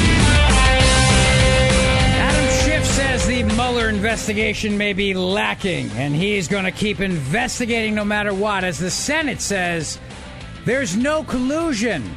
Welcome back, hour three of the Mark Levin Show. Rich Zeoli with you tonight. I'm in Philadelphia, Mark's hometown. The great one is off. Appreciate you being here. 877-381-3811. Yes, Adam Schiff, who's a uh, very, very shifty kind of a guy, he is now questioning whether or not Robert Mueller has adequately investigated President Trump's financial dealings with a German bank, thus reinforcing his case for a new Democrat-led House to begin its own inquiries into the president's finances. During an interview with NBC's Meet the Press, the Democratic California congressman said his concerns stem from a New York Times report in April that said Trump tried to get Mueller fired after it was reported the special counsel had subpoenaed Deutsche Bank. Did he get him fired? Uh, no, he did not, right? And isn't this fascinating, right? If there was ever talk of the left, uh, among the left, of the president ever firing Mueller, they all said the same thing. Can't do it. Mueller is uh, unimpeachable. Mueller is fantastic. Mueller this, Mueller this. Now they're questioning his investigation. Yes. Just like when, do you remember this? I don't know if you remember this day or not. There was a time when the Senate had opened their inquiry into the Russia potential campaign election, blah, blah, blah. And the two of them, the Democrat and the Republican, the, the, the Democrat from Virginia, he, just one of those guys, Mark Warner, who just rubs me the wrong way. I, there's something about the guy. I mean, the whole Virginia's nuts, right? You know, Governor Blackface and Lieutenant Governor uh, uh ra- Rapist, and then, of course, Attorney General Blackface. The whole state is nuts. And then they have this guy, their senator there, who is absolutely a sleazeball. He really is. But when he and the chairman of the committee, the Republican, came out, everybody said, it's like the adults are in the room. Richard Burr, North Carolina. In fact, I tweeted that that day in, in, a sarcastic manner. I'm on Twitter, by the way, at Rich Zeoli, if you'd like to play along at home, R-I-C-H-Z-E-O-L-I. I tweeted it out. I said, this, this conference, this press conference has a adults are in charge kind of a feel to it, because that's literally what everybody was saying and uh, all over the place. Well, the adults are in charge now. It's the Senate. now they'll get to the bottom of this. Well, guess what? Now that the Senate has uncovered no direct evidence of conspiracy between Trump campaign and Russia, what do you think all those people are saying now about the adults in the room? They're saying the adults didn't have access to all the information. The adults were biased. The adults were blah, blah, blah. How quickly it changes. See, when the House investigation was going on, they all went around and said, uh, you know, uh, Devin Nunes, uh, he can't be trusted. This guy, he's way too pro-Trump. So this whole committee stinks. But the Senate, the regal Senate, will get to the bottom of this. And now here we are today. After two years and 200 interviews, the Senate Intelligence Committee is approaching the end of its investigation into the 2016 election, having uncovered no direct evidence of a conspiracy between the Trump campaign and Russia. According to both Democrats and Republicans on the committee, well, what do you know? But investigators disagree along party lines when it comes to the implications of a pattern of contacts that have documented between Trump associates and Russians Contacts that occurred before, during, and after Russian intelligence operatives were seeking to help Donald Trump by leaking hacked Democratic emails and attacking his opponents. Senator Richard Burr of North Carolina said it last week if we write a report based upon the facts that we have, then we don't have anything that would suggest there was collusion by the Trump campaign and Russia. That's it. What more do you want? But of course, now a Democrat Senate investigator spoke to NBC News on the condition of anonymity said the following. He didn't dispute Burr's characterizations, but he said they lack context. Quote, we were never going to find a contract signed in blood saying, hey, Vlad, we're going to collude. Vlad? Is that like Vladimir Putin? Is that Vlad? Okay, so realize now what I mean in terms of them moving the goalposts left and right. They find no evidence. They do the investigation, years, costing the taxpayers millions of dollars. They find nothing, and their answer is, well, it's not like it was going to be in blood going, hey, Vlad, buddy, let's collude. Do you believe this? Of course you do, because you listen to Mark Levin and you are a very wise person. You do believe this. It's the game that they play over and over again. Instead of saying, hey, you know what, I had my doubts, but thankfully this bipartisan effort, because Democrats were all hailing Richard Burr the entire time, the Republican chairman, hailing him. He's a man of integrity. He's a man who'll get to the bottom of it. He, along with Mark Warner, they'll get to the bottom of this, don't you worry. And now, well, I mean, it's not like we're going to find uh, at the bottom of a vodka bottle the secret collusion recipe. And that's the same thing with the Mueller report. When the Mueller report comes out and finds nothing, same thing. Well, Mueller was a political hack all along. the report Democrats say will not be good for Trump. Uh-huh, but they also make clear they haven't found proof of their worst fear that the president formed a corrupt pact with Russia to offer sanctions relief or other favorable treatment in return for Russian help in the election. Because he didn't. But they go, well, he tried to build a hotel. Who cares? That's irrelevant. You're allowed to build hotels. I have news for you. You're allowed to do business in foreign countries. His entire life, he was a businessman doing business in foreign countries. Why isn't? Why aren't we accusing Scotland of uh, controlling him? He's got a golf course there. Scottish collusion. Scots, maybe they're in charge. Why doesn't anybody allege that? But you see now, they don't talk about all the other properties around the world that the president has done in his private life they just mentioned, well, he obviously was trying to do business in Russia. Therefore, therefore what? Prove it. Go find something. And when they don't find anything, they turn around and go, I mean, what did you expect? We were never going to find it. Then why the hell did you do this the entire time? Why did you waste our time and our money if you knew the entire time you were never going to find anything? That's, that's their answer now. That's not like we were ever going to find in blood. Hey, Vlad, let's collude. So if you knew you were never going to find any evidence and you knew you were never going to accept the findings anyway, why did we go through all this and waste millions and millions of dollars and my time and your time and everybody else's time? The answer is because it was never about Russia. It was always about being unhappy with the election result, being mortified by what happened, and then trying to find a way to undo it. Now, we've spent time on this. You have, Mark has. Together, we've talked about this. You go back to the 2016 election with Peter Strozak and his friend Lisa Page. I call him Strozak because Bonnie Watson Coleman, who's a member of Congress from New Jersey, keeps calling him Mr. Strozak, and it makes me laugh, so I call him Strozak. Peter Strozak and her texting back and forth about stopping the election. Then the president wins, Trump wins, and then they talk about stopping the electoral college from meeting and voting. Then stopping the inauguration from taking place then and on and on. It, and so that mindset of we lost, but we can't admit we lost, and we hate this guy. We hate him so much. Find something, find anything, go find it. Go look and find it and keep finding it until you find it. These people are histrionic, by the way. MSNBC was talking about how everybody's going to die. You're all going to die, you understand, if the Green New Deal does not come to pass. The reasonable left MSNBC Katie Tur, I think this one was Katie Tur, she's going on about how if the Green New Deal doesn't happen, we're all going to die. The UN said we have 12 years before complete disaster. You talked to the representative of the Marshall Islands, and he's calling it uh, what could amount to genocide if we allow things to go as they are. The reports aren't just, hey, it's going to get bad. The reports are people will die. Millions and millions and millions of people will die. You understand the hysteria that they put forward with climate change, which, as we've talked about a million times, has nothing to do with planet Earth. It's all about controlling you and destroying capitalism. How come there's never hysteria when it comes to the border? You notice that? There's never any urgency. There's never any fear. There's nothing. In fact, if you bring up fear regarding people crossing the border, you are told that you are a mean person, meanie pants. They're all just good people just trying to get here.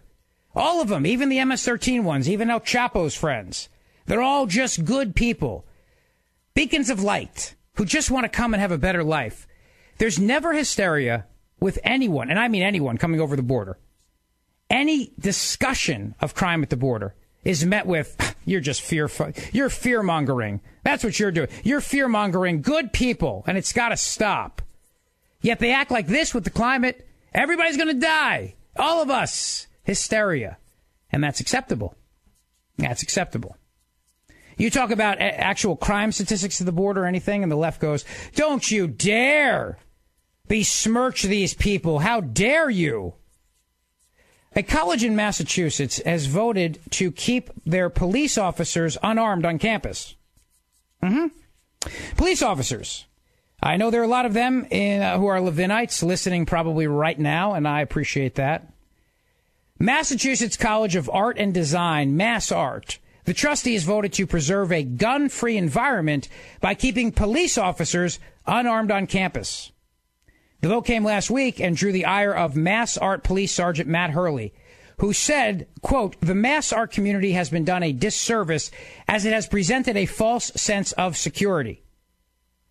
The Boston Herald quoted Hurley, who suggested a police force that is unarmed is a police force without the power to protect students. He said parents have an expectation that when they send their child off to school here, and since there is a police department, they have nothing to worry about. This is just wrong. But Mass Art President David Nelson argued that changing school policy to arm officers is unnecessary. Quote, to be clear, our current policy is that officers remain unarmed, and that remains my position today. Can they throw chalk is my question. No, I mean, can they grab chalk and throw it and chuck it at people? Are they allowed to do that? Can they do, can they throw anything? Can they throw things? Can they say mean words?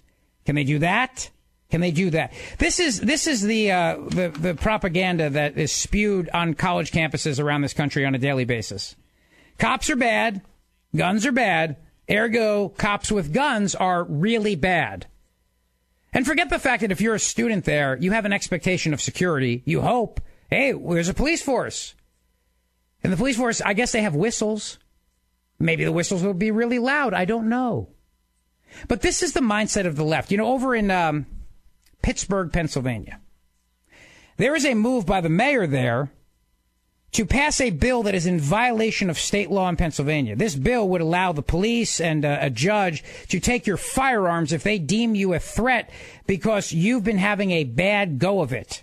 You've been having a tough time, tough time at work. Your wife left you, uh, whatever. Well, then they, they determine you might be a threat to yourself or others. Therefore, they're going to come in and take your firearms. The mayor of Pittsburgh, a Democrat, obviously, he's openly violating state law in Pennsylvania because state law says cities and towns can't make their own gun laws. But he goes, I don't care. Impeach me if you want. Arrest me if you want. I got to keep my people safe. It's lawlessness.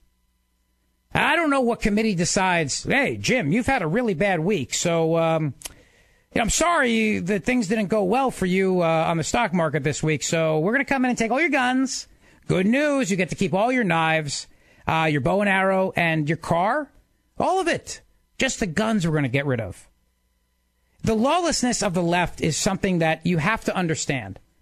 They openly will violate and defy law if it serves their agenda, if it pushes it, and they'll ramp it up the hysteria, the hysteria of people. Well, you know, if a guy uh, loses his wife, uh, we have to come in and take his firearms because he might be a, a danger to himself and others. They'll raise that hysteria about law abiding citizens. But you bring up anybody at the border. How, how, how, I can't, how, how dare, what is wrong with you, you racist? That is everything you need to know about the left and how they respond to all this stuff. And I am tired of it, as I know you are tired of it as well. 877-381-3811, the latest on the border budget compromise. Rich Zeoli for the great one, Mark Levin. Mark Levin.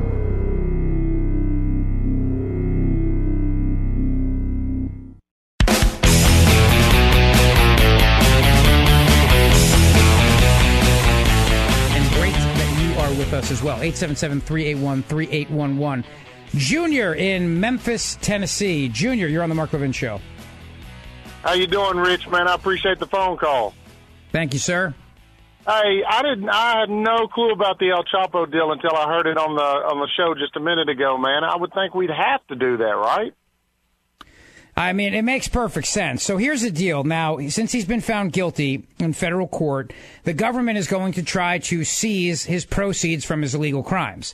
It's about $14 billion. But that money would just go to the Justice Department's kitty, what the what the El Chapo Act that Ted Cruz has sponsored would do is it would require by law that any money seized has to be used towards building a border wall or other border related security initiatives. It's a Yeah. great it's a great it's a great bill. Is there any negative to it, though? I mean, is there any drawback to doing this? No, I can't see any negative to it. It's not, you know, he's been found guilty, so there's no constitutional issues because I'm against civil forfeiture, but this is criminal. He's guilty. Now the government is going to go in anyway and try to get his the money that he's made from his illegal activities. That's the law. They're allowed to do that. You dedicate it to the wall and then you put it up for a vote. And what are Democrats going to say? No, no, no, we're not going to let uh, El Chapo's drug money go towards paying for the wall to keep out other people who want to make money off drugs. That's right. If they oppose this, they sh- they show their cards. I mean, they they're going to oppose anything, which they will anyway. But if if they have to say that they oppose this, then I mean that they're just they're just against Trump. Uh, I would think Trump would have to jump all over this. Oh yeah, he should. I mean, they should they should try to vote on it ASAP. The minute government gets reopened, just do it. Pass it as one of your first acts. Put the Democrats on the spot. Junior, make them vote no to this. This is $14 billion of drug money from a guy who's been convicted in court. Use it for the wall. It's a no-brainer. It's a no-brainer, and politically, it's a no-brainer too.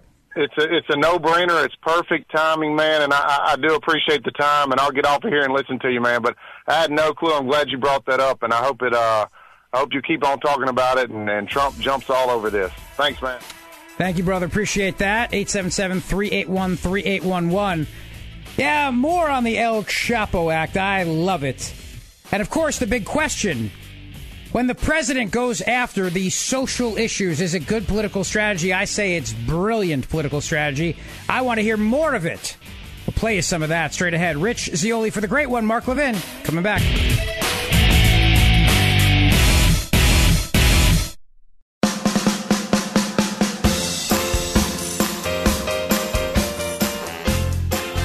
Levin, the modern voice of the founding fathers. This is the Mark Levin Show. Dial in now at 877 381 3811. You know, the Democrats are all in on a barrier, not a wall. Okay, no wall, barrier. Understand that. If you've learned nothing else tonight from the Mark Levin Show with me, Rich Zeoli for the Great One, learn that. Wall bad, barrier fine. Wall racist, barrier you're not racist. Okay? Now, again, th- all of this uh, transcends logic in any way, shape, or form, so ignore logic. Nancy Pelosi, the Speaker of the House, who has been around for a very, very, very, very long time, and intern blood is very, very sacred around her. I'm just pointing out the fact that um, some have suggested it's um, used more than Botox for her. Pelosi at one point had suggested, uh, in response to the border, forget building a wall, it's about mowing the grass. Mowing the grass, you understand. Take a listen. Let's sit down and talk this through and see what makes sense. Uh, not some uh, commitment to a promise that we're going to build a wall and Mexico is going to pay for it. That's never going to happen. But let's talk about where the, a more serious structure might be necessary, where fencing will do, where mowing the grass so that people can't be smuggled through the grass. Uh, and that's something about levees, technology, personnel. Weed whackers. Weed whackers and lawnmowers, maybe some goats. I think goats eat grass or sheep or something. Have them feed on this on the border. There you go. This is also the speaker who said, as the beginning of all this was happening, We're not doing a wall. Does anybody have any doubt that we're not doing a wall? Now, of course, when the uh, Speaker of the House says that, and then today they they they announce a deal on 1.5 billion dollars for barriers. You understand what's changed? Nothing except the nomenclature, the word. No more wall, barrier. Mike Barnicle, who's a uh, who's a blowhard who goes on Morning Joe quite a bit, and I don't know exactly the point of that show other than to spew Trump is Hitler nonsense every single day. But this this really sums up for you the thinking of the left in terms of a physical structure on the southern border. Take a listen. Joe, I know I don't have to, uh, you, you know, explain this to you of all people, but for everyone else out there, the wall is kind of a metaphor for Donald Trump's presidency. The foundation of the wall is hate. It's fear. Yep. Hmm, hate. And as you build Right. his wall over the course of his political career, you build on that hate and that fear, and it becomes fear of the other. And then it becomes fear of brown people, and it becomes fear of caravans, and fear of invasions, and fear of MS 13. And that's the root of Trump's presidential election, and that's going to be the root of his reelection campaign. Now, And he has stop said it for a second, if you could. Uh, now, hate is the foundation for the wall, but not the barrier. So the barrier is, uh, I guess, the foundation is love or just.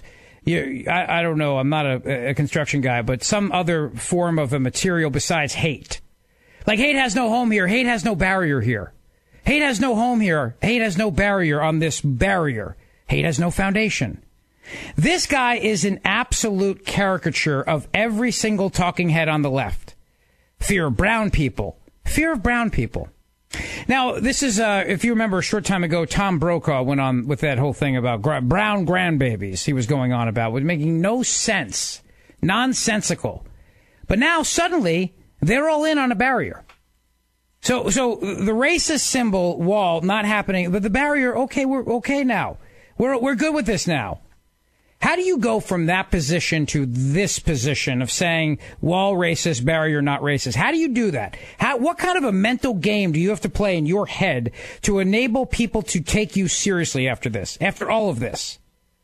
Like Texas Democrat Representative Henry Cuellar. Take a listen.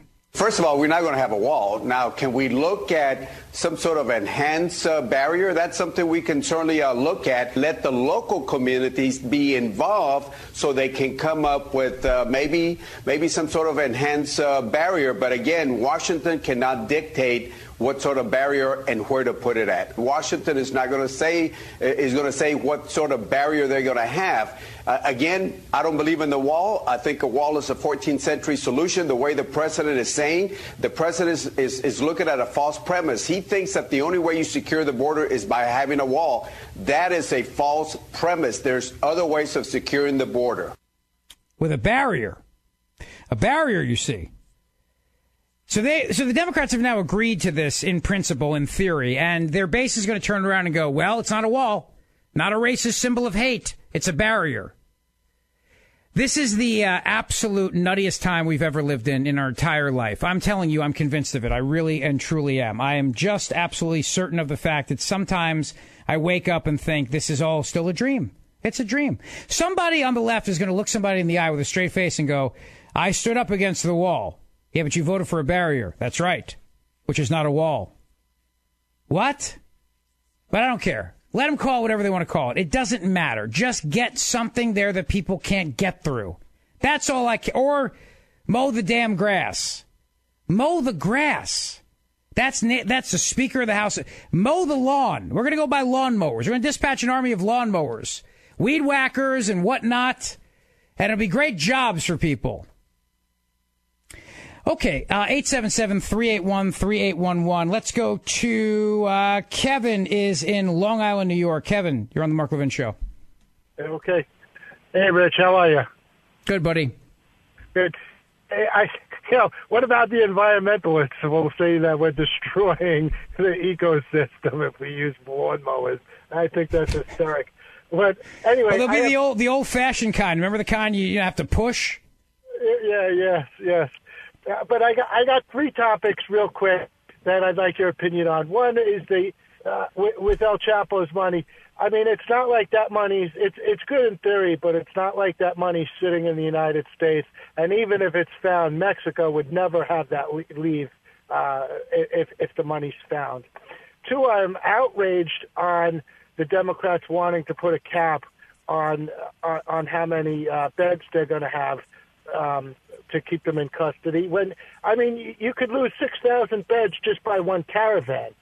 And the other thing is, is it just me, or when you listen to uh, AOC, d- does she not sound like a middle schooler that's campaigning on having grape soda flow from the water fountains?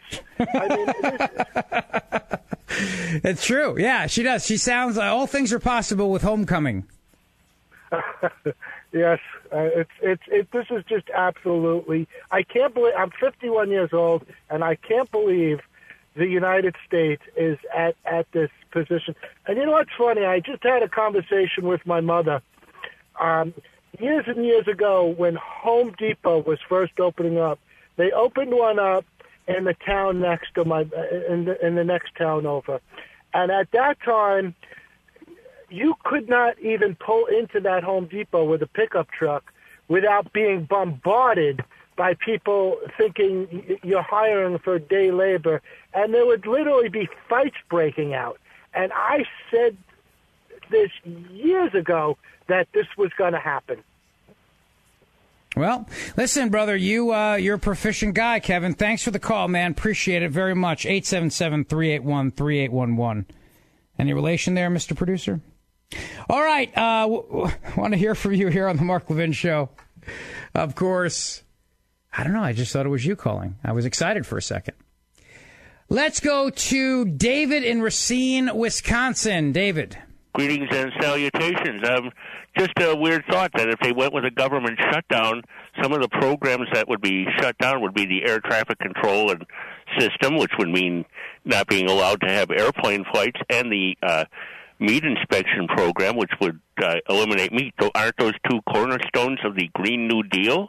That's a good point. It's a very good point. You you find a way then to get rid of planes and cows all in one foul and swoop. Give people a, a sneak preview of uh, AOC's little program. well done, sir. Well done. Thank you, David. I like it. I like it. I like where you're going with this. Very good. 877 381 3811. By the way, Mark is on Twitter, of course, at Mark Levin Show. And uh, you can follow me on Twitter at Rich Zeoli, R I C H Z E O L I.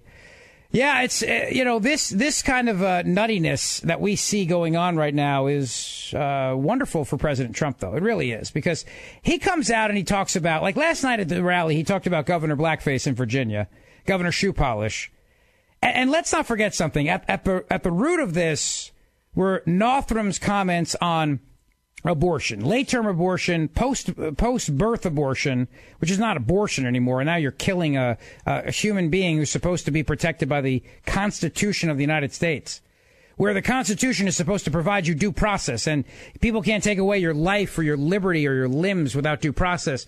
And Northam says we'll have a keep the uh, comfortable and have a committee. We'll talk about it and. And the president goes after that, which I think is really smart. You know, I think it's very smart of the president to address this kind of stuff. It reminds evangelical voters that he's in the fight for them. It reminds people who are pro life that the president is on your side. And it also points out, and he's got a very good way of pointing out their, their, their nuttiness in a way that is often ignored by the media. For example, Ralph Northam sat down with Gayle King yesterday on the CBS Morning Show, and uh, she did so much to help rehabilitate this monster.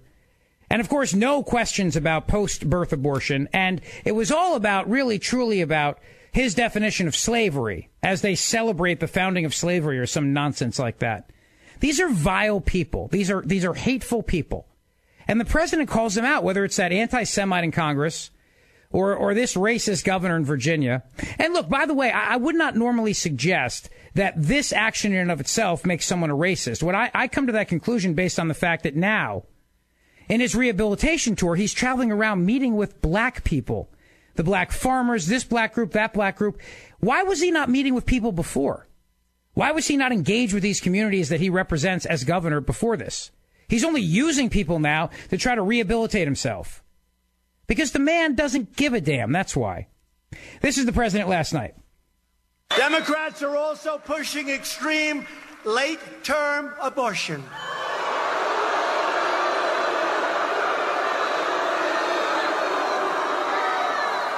Allowing children to be ripped from their mother's womb right up until the moment of birth. What's that all about? So in Virginia, the governor, he's uh, gotten a little publicity lately. I like him. Keeps us out of the papers. I like him. Like to find a few more guys like this one. he almost moonwalked. His wife stopped him. Darling, darling, it would be inappropriate. I want to see somebody try and imitate Michael Jackson in the moonwalk. This would not have been a good scene. His wife saved him.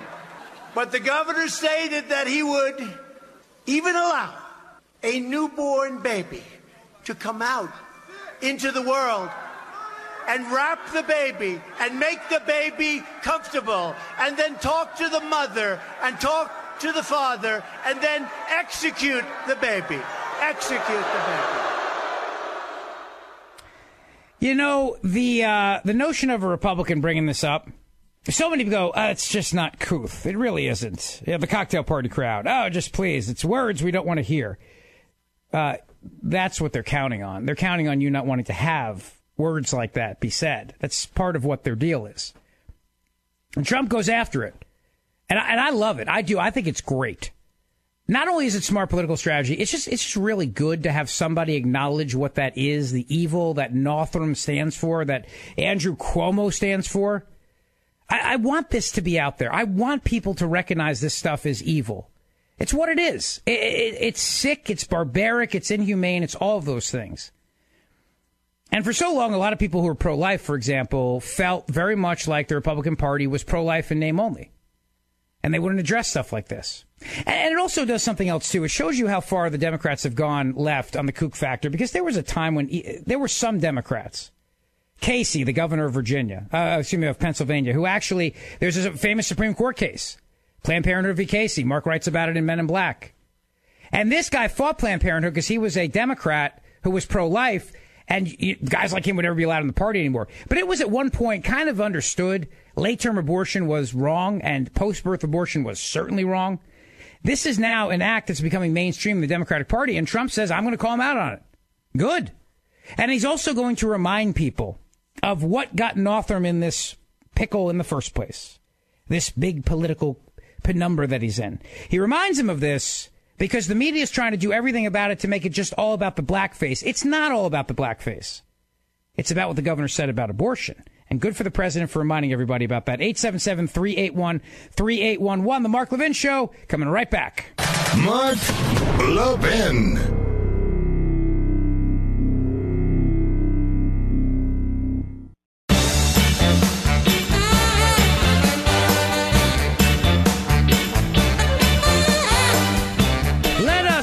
To here on the Mark Levin Show, Martin in Charlottesville, Virginia. Martin, how are you, sir? I am doing quite well. Thank you. How are you tonight? Very well. Awesome. Awesome. Hey, Mark, you know, I appreciate you having me on. I just. Well, I'm Rich, by the way. Rich, uh, I'm in for Mark Levin, but you got to be quick because we're almost at the end of the show. So go ahead, sir. Roger that, Rich. Hey, you know, I just want to say, as an African American, I can't believe all the lunacy that we're falling for from the Democratic Party, from late term abortion, our governor here in Virginia, and blackface, to not uh, standing up for our communities that are often the most hurt from illegal immigration.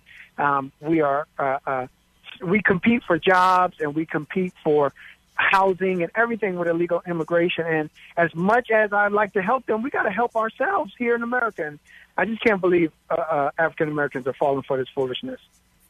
I'm so glad you called. Let me let me ask you when when when you hear the left act as if they are the party that uh, every African American should vote for, and then you hear their comments on illegal immigration, then you see their governor acting the way that this governor of Virginia acts, your your governor.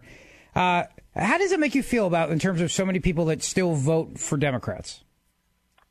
I'm embarrassed, and it makes me angry because I, I talk to my fellow African Americans every day, and I'm trying to explain to them that one, uh, the party of the KKK, the party of slavery, the party that's always held blacks down, has always been the Democrat Party.